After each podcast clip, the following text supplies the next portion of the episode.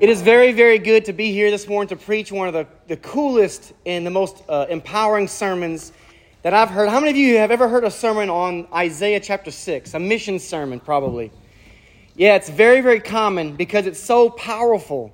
It's so awesome. And it's, been, it's meant a lot to me through the years as I have heard this sermon preached by different types of preachers.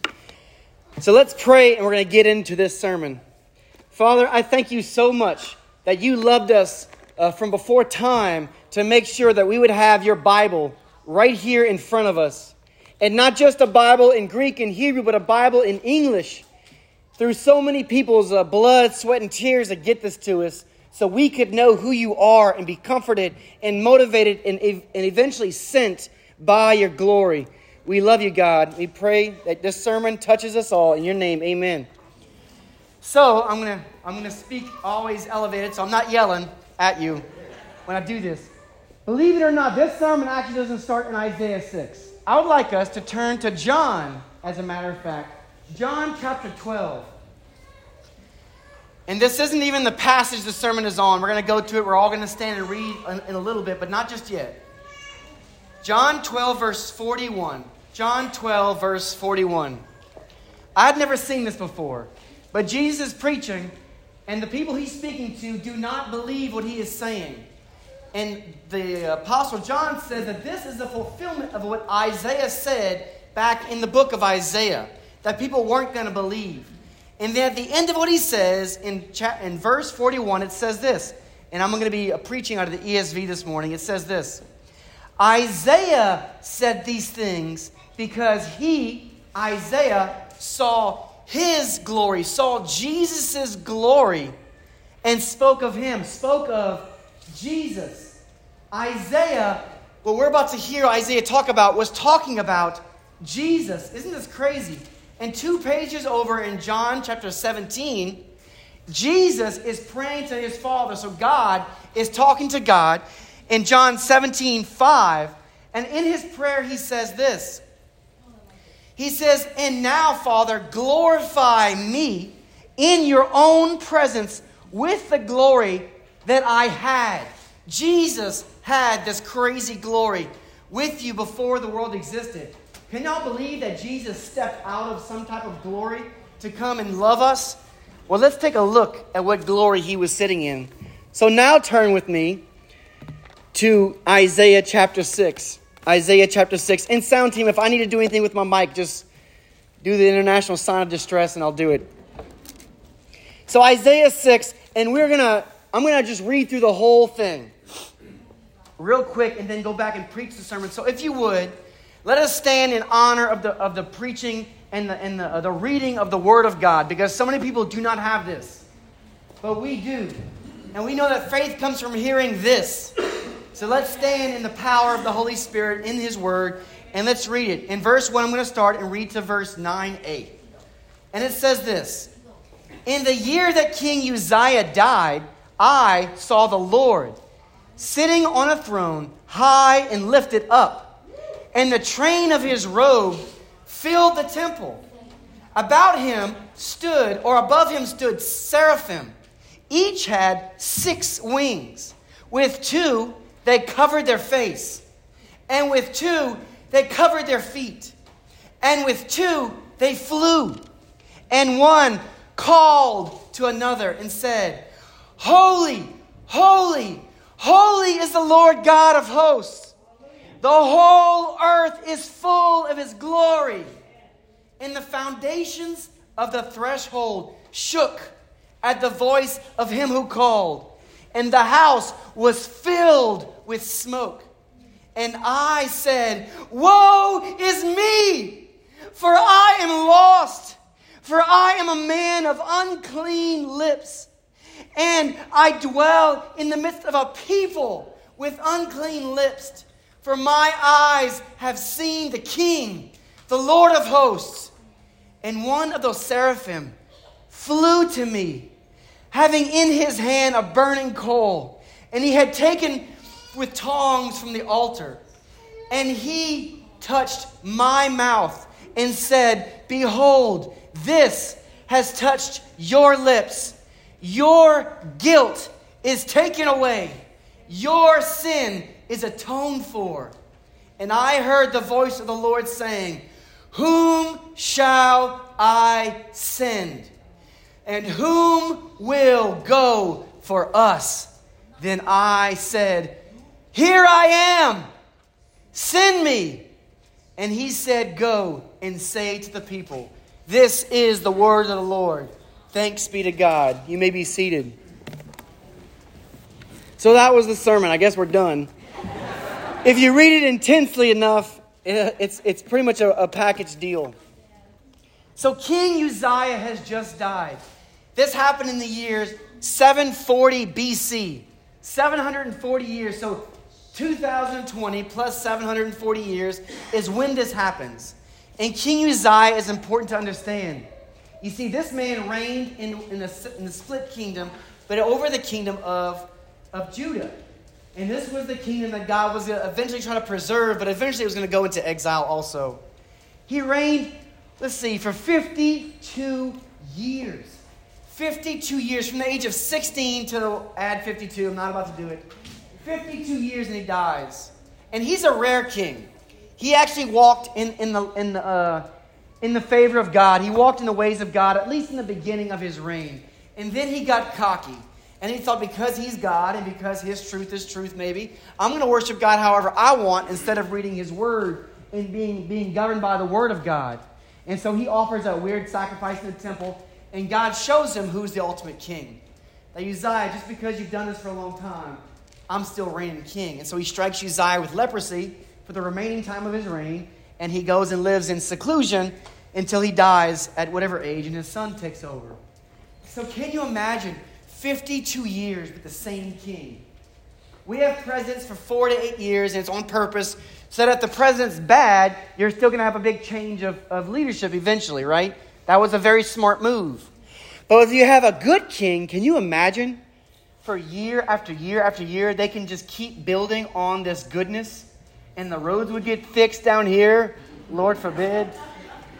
And all these good things can happen if there's a good king in place, and justice can reign and all the wrongs can be righted. And when enemies attack, they can work on strategy for longer than just four years. And they can build security for you and prosperity for 50 something years. Well, then he, this is gone. He dies. Because earthly kings, they just can't maintain their moral life. They're going to fail because they're human. They also can't maintain that they're, they're, they're, they're mortal. They're going to die. And this just happened. Can you imagine the loss they're feeling? Like, imagine you're, you're, the people that you look to right now to keep you secure. When they pass, some of you have felt this. You feel so lost. You feel like, like you, you don't have any stability in your life. This is what was happening in this kingdom. And it, it contrasts that with another king. It says, In the year that King Uzziah died, I, Isaiah, I saw the Lord, and he is seated, seated on a throne, high and lifted up. So the word here is not the word that you're going to hear later, which is capital R, capital O, capital L, capital O, capital R, capital D. That's later. That's the proper name of Lord, Jehovah, the self existent God. What Isaiah sees here, he sees him in his title as Adonai, as the supreme sovereign master over his creation. This is who he is viewing, the Lord. And the Lord is not just there sitting down, hoping everything goes well. He's on a throne. He's on his throne, and his throne is postured above all other thrones. Amen? And he's not just a king seated on a throne. If you could picture this, you know, picture, no, I'm not about to say picture me as the king high and lifted up, but that's, that's been disproven recently. He's seated on a throne high and lifted up, and Isaiah is seeing this massive throne with Jesus himself seated on it and he is reigning. He's experiencing him as the sovereign master of all of his kingdom. But there's something else he's seeing. He's seeing the robe. This robe is so long and massive that it's winding all over the place, all over this massive temple leading up to this massive throne. It's a huge robe. Did y'all know with the kings of Egypt and the kings of Syria, they would adorn themselves with a massive throne and this beautiful, massive robe to flaunt how powerful they were or to flaunt how victorious they were. And they'd have this huge, elegant, ridiculous robe, right? But then they would get in a fight with another king, and someone was going to lose. The one who was more canaille or more powerful, the one who could dominate the other the most, would, would kill and destroy that king. And then he's going to go and take a knife or something and cut off the tail of that, that robe he has to say, I have dominated you. I am more powerful. And then he would, he would sew it onto the end of his robe. And these kings would do this, and his robe would get longer. And then he would reign, and he would kill another king and defeat his kingdom and cut his robe off. And if, if that king had a bunch of uh, pieces to it, he would sew that onto the end of his robe, and it would get longer and longer. Brothers and sisters, Jesus Christ, as Isaiah sees him, is so sovereign, so victorious over anything that exists in his creation, under his dominion, that his robe just keeps going. Brothers and sisters, I don't know what you're dealing with. I don't know if the things in your life may seem difficult or if you feel like you're on top of things. But if you feel like you're being dominated as you're following Jesus, know that He is the dominant, supreme leader of His kingdom. Amen? Over all creation. Not just those that submit to him, but those that better submit. He reigns over them. And he is victorious. I don't know what you're facing, but he is victorious over things like that. And if you're not facing anything because you're the Mac Daddy, he is more powerful than you. And he may do to you what he does to, to Uzziah to prove to you that you better get in line with his goodness. Amen? So Isaiah is seeing this, but that's not all he sees. Then his eyes look up even higher, and it says this in Isaiah chapter 6, verse 2, he says, And above him stood, standing are seraphim. Seraphim are burning ones, the burners. They are in the presence of God and they just consist of energy and fire and light. They burn in the presence of God. These, these seraphim have to exist in the presence of God. Does anybody know what happens to things that maybe touch the Ark of the Covenant? You, you, you die, you're destroyed. If you touch the mountain where the presence of God is, what happens? God will kill you. You won't just die from some natural. You, God's the one who ends your life when you step into his presence and you're not able to maintain because you're not holy enough. But God builds these beings to be able to exist in his presence. He gives them pairs of wings. And it says this it says that which each wing, six wings, Two of them, he covers his face. Covers their faces. And by the way, these angels are males. He covers his face so he's not able to be blinded by the awesome glory and splendor of God, of Jesus Christ that he sees. He's not going to be blinded and wiped out by seeing this. But then his lower parts, his lower regions from his waist down are unfit to be in the presence of God. But God makes provision for this, and he has a set of wings just for this. And it says that with two, he covers his feet, he covers his lower regions to be appropriate in the presence of God. And with the other set of wings, this being, this flaming being, is there with this other set of wings, and it's able to fly, it's able to move around. A side note the seraphim is the same word the Bible uses as serpent, as the serpent that bit them in the wilderness, as the serpent that they would see in the, in the desert. And uh, it's either because their bites would be so powerful or because they're maybe because the way they move, they, they, they're, they're viewed as seraphim. We don't know, but we just know that they're flaming, ablazed ones that are in the presence of God. But here's what's amazing what are these beings created to do? Because they're in his presence, and we see them again in Revelation. They're described a little different. They could be different beings, but they also have six wings, and they're doing the same thing for eternity.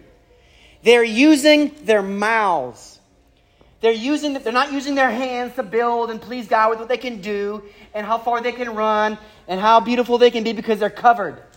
All that can come out of them is their praise. That's all that God allows, and that's what God has designed them for. God wants their praise out of their mouths, and God has made their mouths able to do this. And it says this in verse 3 And one calls to another and says, the Bible says that it calls, it shouts, it, it uh, in synchron, synchronized form, or one to another. They're yelling and calling extraordinarily loud to one another. And what are they worshiping? What are they saying in this worship song in heaven, in this, in this theophany? He says this. He says, they, they, they sing, Holy, holy, holy is the Lord of hosts. The whole earth is full of his glory. Holy, holy, holy. How many y'all know that God is love? Amen. How many know that God is wrathful? How many know that God is angry at times? How many of you know that He is merciful? That He is forgiving? That He has been long suffering with your sin against Him? How many of y'all know that? That He is kind and He is faithful to finish what He started in your life, in your faith. How many of y'all know that? Do you know that that is not what they're worshiping? That is not the attribute of God that God wants to have resounded back to him. It is his holiness. It is this attribute that all other attributes flow out of. It's his holiness that his love is defined by. His wrath is defined by his holiness. To be holy is this it's to be set apart, it's to be other, it's to be not to be commonplace. To prepare this, this, uh, this sermon, I use different resources. I use a commentary. To, uh, commentaries can be good or bad depending on which one you choose. Usually they're very helpful, but sometimes they'll skip on things that are uncomfortable for them, but that's normal. So you move around, find ones that work and that, that's going to actually have the, uh, the, uh, the fortitude, let's just say, to deal with what's there in the text. And so, anyway, I use some commentaries, and I also use the Bible called the NET, the, the New English Translation. And this is a Bible for translators. They use this Bible it's written very uh, academically, so they can just get stuff on a page, unrefined. And then they put all of the translator's notes in it. So in the ESV, there's just a few at the foot. In the NET, it, they're all in there. There's like thousands and thousands of notes. And here's what these folks say about this holiness. He says this when they're trying to, they're trying to grasp what the original languages and the original cultures are trying to, to portray. And so they're, they're trying to get it into English, and so all they can do is put a massive note at the bottom and just use the word holy. But it says this To be holy is to be set apart from that which is commonplace, it's to be special or unique. Well, that's, that sounds okay, I guess. The Lord's holiness, first and foremost, his transcendent sovereignty as ruler over the world. He is set apart from the world over which he rules. God is holy. The Lord's holiness encompasses his moral authority, which derives his royal position. As king, he has the right to dictate to his subjects how they are to live. Indeed, his very own character sets the standard for proper behavior. God is holy. And it says this He is set apart from his subjects in a moral sense as well. He sets the standard, and they fall short and we're going to see this in a little bit. God is holy. Whenever anyone in, in the Old Testament interacts with the presence of God and God doesn't dampen that experience, they die. Do y'all know this also happens with Jesus? Or they don't, they don't die with Jesus, but they do get a glimpse of his holiness. In Luke, actually, I'm just going to turn there quickly. You don't have to turn there. In Luke chapter 4, this is recorded in uh, the three the three Gospels and not John. Uh, I'm going to do Mark's version. Mark's version has some cool wording. Mark just kind of tells it like it is. In Mark chapter 4, they're, they're in a storm. You remember this?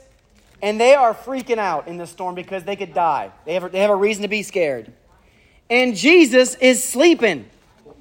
I can't sleep if, if anything is happening in the house. I have to have everything. Jesus is asleep the storm that terrifies humans isn't even enough to stimulate Jesus in his subconscious. That's how much he, he understands his power. He's asleep and they wake him up like, Jesus, do something. So it's like, oh man, y'all have such little faith. And he says this to the storm Peace, be still. And the waves and the wind stop. The energy disappears. And do you know what the apostles' reaction is when they experience the power of Jesus? They experience that his authority is far and above all the power of nature. It says this, and they were filled with great fear. When you actually see God in the Bible, and let's be clear about this, when you see Jesus in the Bible, and you're like, oh, I want to just be in the presence of God. I just want to be in, mm, mm, mm, mm, in His presence. And I, man, be so, we had, I had a good time with Him in His, in His actual presence. It was such a sweet time in his presence of God. Mm. The caffeine was kicking. And I'm so happy now in the presence of God. Oh my goodness, I feel such peace because I was in His presence. Oh my goodness. That might be true in a sense, but whenever the Bible, who has more authority than you, talks about the presence of God being experienced by humans, they want to die. Get away from me, Jesus. Get away from me, God, because if you stay here, I'm dead. When you see the presence of God, it is bad, and I'm going to show you why this is. They say, Holy, holy, holy is the Lord God Almighty. Holy, holy, holy is the Lord of hosts, meaning Jesus is the this is this is Jehovah. This is the self-existent God. But then it calls back to his power, the Lord who's not only in the most powerful army, he's the ruler of the most powerful army. Holy is that. And the whole earth is full of his glory. And he's full of his glory in two ways. Romans hints at this. If you look outside, or you, you look at your own eyeball or something some way, and you examine creation, you will see that the earth is full of his glory. That you can know that God exists or without excuse. You know his divine attributes just by looking. You will never know about Jesus, but you will know about the Father. And you know that he is holy. And not just that, it says that, that you can, you can uh, in Psalms, wonder if I have this thing for, for quick reference. It says, The heavens declare the glory of God, and the sky above co- declares his handiwork. You can see God in all, his glory fills the earth. But it's not just his goodness and his power that fills it, it's his authority. His authority reigns over everybody. Muslims, they should be following God. Americans who, who my way or the highway or my truth or their, versus their truth, they should be doing God's thing. Amen? Cajuns who think that I'm not that bad because, because I, I was born in a culture of religious norms and I, and I go to church, I go to services, so I'm fine because I, I just do the thing. You need to be following Jesus Christ.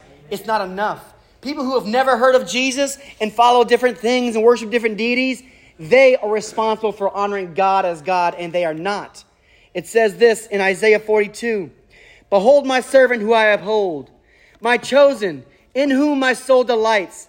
I have put my spirit upon him, and he will bring forth justice to the nations. Everybody is going to answer for what they have done. You are going to answer for what you have done. You have got to stop belittling and changing the standard of how you should be living, brothers and sisters. This is a very common thing. Whenever a pastor tries to say, Where's your sin right now? You look at your life and you're like, you know, I'm, I'm sure it's somewhere, but I just don't know it. It's because, that was, by the way, my literal words a few weeks ago. It's because you've changed the standard of what's holy. And you've dumbed down some things. You've put some friends around you who are not as good as you, maybe. And you feel like you're on top of the world and like, oh, them people over there. Oh, that ethnicity right over there, you know, they don't, they don't have it together, but my ethnicity, if they could just be more like that, the construction industry would, have, be doing better. Or this thing over here would be doing, if they just vote the way I vote, man, oh man, things would be doing better. You are God in your own eyes, and God is going to bring justice down on you if you do not repent. Amen? So his, his justice is over all the nations. And he's going to call account. But not just that, brothers and sisters. That is not good news. This is good news. When Jesus came as a baby, the angels show up to the, to the shepherds and say this in Luke. And suddenly there was an angel, there were the angels, a multitude in the heavenly host, praising God, saying this Glory to God in the highest, and on earth, peace among those with whom is, he is pleased. Peace on earth. Brothers and sisters, God's judgment is not just coming to all people, but his gospel is here for all nations. Amen? Amen? This shirt, this is just to explain this. This shirt was a gift from some ladies in Zambia. We went visit uh, a friend, Pastor Gabriel. He works there. And he's like the Apostle Paul. We, we are not missionaries. Gabriel is the missionary. We're like the Church of Rome. We're like, we're giving money. And he's like the Apostle Paul, planting churches. And these pastors are coming to him wanting to be planted. It's amazing. These little Timothys. Well, they're not little, they're, they're older than me. And so he's planting them. So we went visit. And in Zambia, they blessed us with some shirts. And so that's where this comes from. It comes from those ladies. They eyeballed my body, and then they, they knew what size I was, which is, it, it was an honor. And then they made this shirt, and it fits pretty well. But that's why I'm wearing this, because That's where the hub of Christianity is now, is Africa. Not America anymore. It's South America now. It's Korea. It's, it's, it's, the, uh, it's going south and it's going east now. It's no longer the U.S. because we, do, we are not people of the word anymore. Our churches are liberalizing and they're, being, they're becoming conservative. They're getting away from the cross of Christ and God's justice, and they're becoming liberal social justice warriors without the real justice of God. We are impotent and we're worthless now. We must become people of the Word once again, of the Holy Spirit, become potent people. Amen? I'm saying all this to say that the, the gospel is reaching the world. Pastor Gabriel is involved in this, and that's why we send so much money to him to be involved in that work. The whole earth is filled of his glory. And moving along, it says this this worship is not cute. One of the coolest things was when the electricity cut out. That was awesome. Do you know why that was awesome? Uh, Chap and Grace led us in something, and something happened. Y'all know what happened? We could hear you singing. You could hear you singing. You could hear your friends next door singing. Wasn't that awesome? Uh, in the Church of Christ, one of their strengths is that they sing a cappella. And that is some crazy stuff to hear. That is beautiful to hear singing without instruments. Now, the, what they do miss is that God has given us instruments, and once you taste how good God is, you're grabbing whatever you can grab to honor God. Amen? And that's happened all over the scripture where their worship is not cute. It says this in verse 4 And the foundations of the threshold shook at the voice of him who called. Have you ever been to an LSU football game and heard when they are shouting for the Tigers to do a play? Did your chest shake? Anybody? Everything shakes at the, at the yell and the roar, these people worshiping and honoring. Not, I mean, not in like a God sense, but in, an appropriate sense. They're, they're exposing the worship of this football team.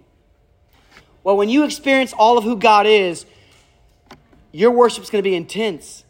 Well, these beings, when they worship, their worship is so intense that something that God made Himself, the pillars of His temple, they begin to rumble and shake because of the worship, trying to express the holiness of God. Amen? And here's where it is in verse 5. And the smoke is filling this place up of a worship. Isaiah's reaction to this needs to be understood.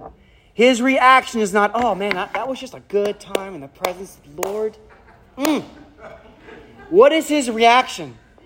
His reaction is, oh no! Oh no, oh no, oh no, woe is me, I'm d- gonna die. Kill me, kill me, kill me. I'm undone. Look at this holiness. He is holy, he is holy. Look at the beings who can exist. Look what they're doing with their mouths. No, no, kill me, kill me. I'm undone. Look at my mouth. Look at my mouth. I've said, oh my God, before. I have slandered his name. I've claimed to be a Baptist, to be a Catholic, to be the assemblies of God, but I follow my authority over his authority. I honor my free will over his lordship. Oh no, kill me. Kill me, please. I am a man of unclean lips. And my people, who, who, who I think were all good and all wonderful, they also have unclean lips. Oh no! Oh no! Look at this. I'm beholding the actual holiness of God and I am going to die. That is the correct response when you really experience the glory of God. Amen? You know that you are going to die if something doesn't happen because of your evil against God. And your evil may not have been murder, but it may have been Jonathan's evil, my evil, which is God. I don't think you are big enough to get to, to fix the future. I don't think you're big enough, God, to preserve my wife and my baby's life. I'm always stressing about the moment they die, of what that's going to be like. Because in my soul, I have a sin that if I get into the presence of God without something covering me, God is going to kill me because of that evil. Something has to happen. Something has to happen. And how, how do we know that that's the appropriate response of Isaiah? Well, look at the next verses. It says this. At the end of verse 5, it says, Because I've seen the Lord. I'm looking at him. That's why I think I should die and I'm freaking out because I have actually seen the Lord, Jehovah, the Lord of hosts. But, brothers and sisters, look at what happens next. Look at what happens next. While Isaiah is knowing that the only next appropriate thing to happen to him is that God destroys him, that he perishes, an angel, one of those seraphim that is singing, Holy, Holy, Holy, darts over here to an altar and grabs some tongs and picks up a burning coal. And this is it. This is it. I deserve what's coming. I deserve what's coming. I, I, don't do enough good stuff. I don't, I don't do enough penance. I don't do enough this. This is it. This is it. I deserve this. And he comes to me, he says. He comes to me. And what does he do? He touches. He touches my mouth, verse 7. He does not shove it in his face and try to consume Isaiah. This angel is doing a work to Isaiah. And Isaiah sees that God is acting to him personally and intimately. And he comes and he touches his, his mouth. He touches his mouth, the very area of shame. Where is your area of shame? Have you been looking to things that you've tried to do in your life, your career? Have you used your career as a way to make decisions in life? Has that been your God? Is that your shame? Maybe it's been your laziness. Man, to watch young men refuse to go get simple jobs is crazy. And at first, it's their mom's fault. And then above that, it's their dad's fault because they refuse to be parents. But then eventually, it's that young man's fault to grow up and be a man. And that's where the church has got to come aside these young men and kick them in the butt and say, if you don't get a job, you are in sin. Because the Bible says the person who does not work doesn't eat, and you're eating. And you're going to be brought to the elders eventually, and then you're going to be sent out as an unbeliever because you're claiming the name of Jesus, but you're not going to follow Jesus, which is taking that name in vain. Brothers and sisters, where is your guilt? Have you said, God, if you would just give me a man, then you'd be good? Is that where your guilt is? That was, I mean, mine was, uh, if you give me a woman. Y'all are awake. All right, that's good. Pretty good. I was single from, I'm going to say 15 so I can use a big number here 15 to 35, 20 years. I cursed the name of God through that years because he was miserable to me as I was thinking because I was single for so if God if you would just give me a wife then you're good. That's my shame. Where is your shame? Because Isaiah's shame was his lips. And God comes to that very place and puts a coal and the angel says this, behold, this has touched your lips, and your guilt is taken away. Your sin is atoned for.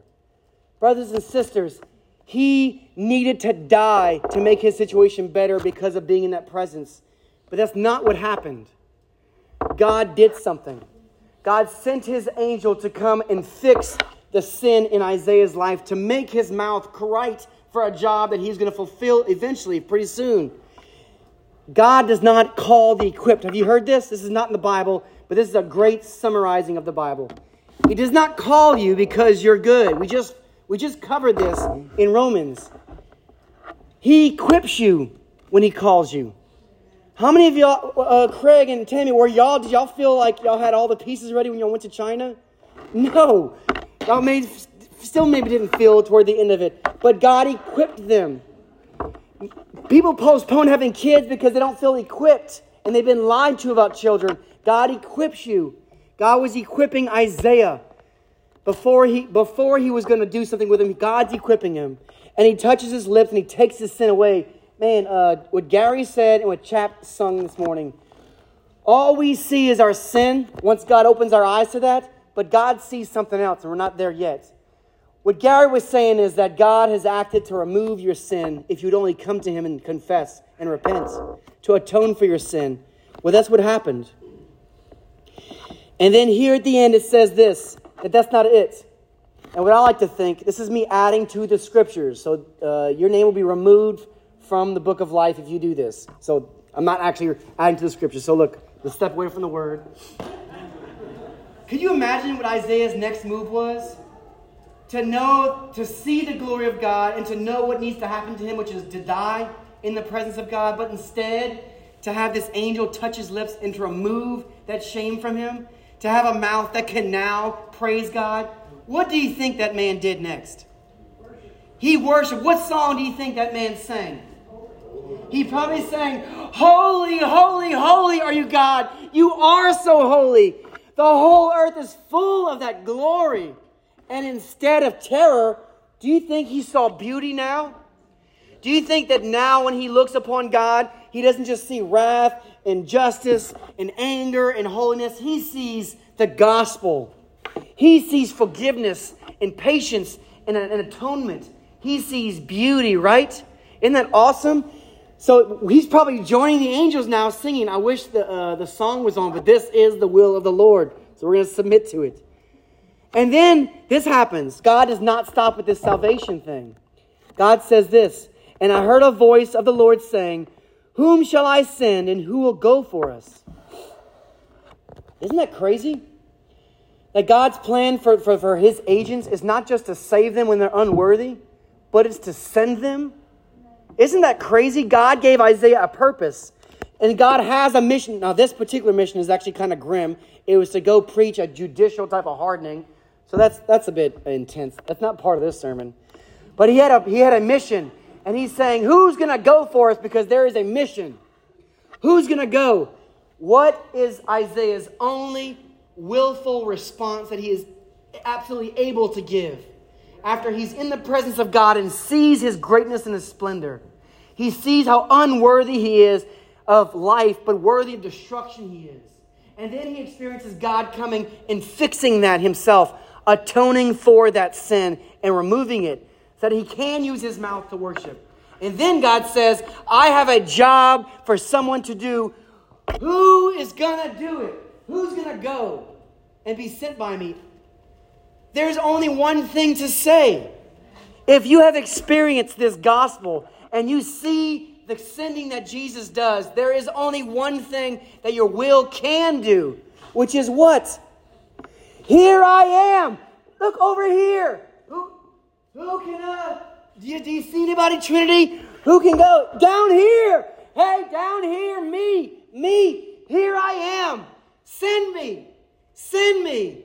Whenever you hear a gospel sermon preached, and you hear of opportunities for missions, and you're retired, and you're finally free of the hustle and bustle, and there is a mission to go and do, and you have experienced the gospel, there's only one response you can do. Hey, don't pass me up. I'm finally available. I got the money. I don't need to raise money. I, and I'm actually smart now, and I'm actually kind of calm now. So now send me. I'm retired. If you're single, and you've experienced the gospel for real, and you see an opportunity to graduate high school and then I'm not sure what, and you've actually experienced the gospel, and you see the need for salvation all over the world, there is only one thing you can do. Hey, down here, don't pass me up, send me, send me. Or you're married and you have these kids and you see the need for their discipleship and their salvation and the biggest opportunity for missions. These children what is the only response once you've experienced salvation from God? God, send me to my children. Please don't distract me with the thousands of th- other things that are big and good in life. Please focus me in on my kid and let me teach them these Bible stories and these Bible lessons so that I can shoot them out into the world like an arrow in a good way and bring the gospel out there. And you have a bunch of kids and shoot all of them out there. Do not shoot your kids out of a canyon cannon at home. This is a lot of figurative speech happening here. Your parenting is your place of missions. How many of you guys have a job? Oh my gosh, I hesitated. That scared me. I think I gotta preach this sermon now. That is your mission field. Kenya and El Paso and Juarez, that's not your first mission field.